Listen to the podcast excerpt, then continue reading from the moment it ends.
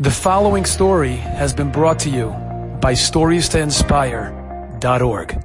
Every once in a while, the Almighty gives you a little wink, as if to say, just in case you forgot, I'm choreographer here. I'm running the world.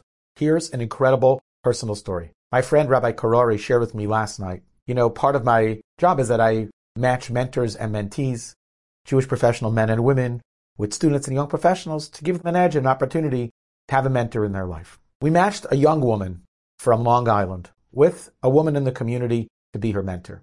They start their mentorship and then they meet person to person, face to face. And all of a sudden the mentor realizes there's something about this young lady that that's familiar. Almost like in the course of the conversation, they discover the following remarkable fact. Two plus years ago, this mentor, this professional woman, had taken upon herself to pray to daven for a young woman who was looking to find a husband. As a matter of fact, the young woman's mother had also taken upon herself to pray for this woman's daughter. For two years, this woman had been praying for this young lady. She never met her. She didn't know who she was. And then HaKadosh Baruch Hu was like, you know what? You've been praying for her. Here's an opportunity to form a relationship with her.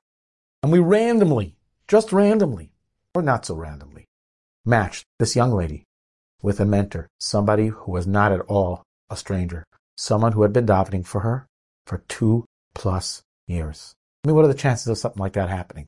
One in a billion? One in a trillion? But with HaKadosh Baruch Hu in the world, anything is possible. Enjoyed this story? Come again. Bring a friend. Stories to inspire.org.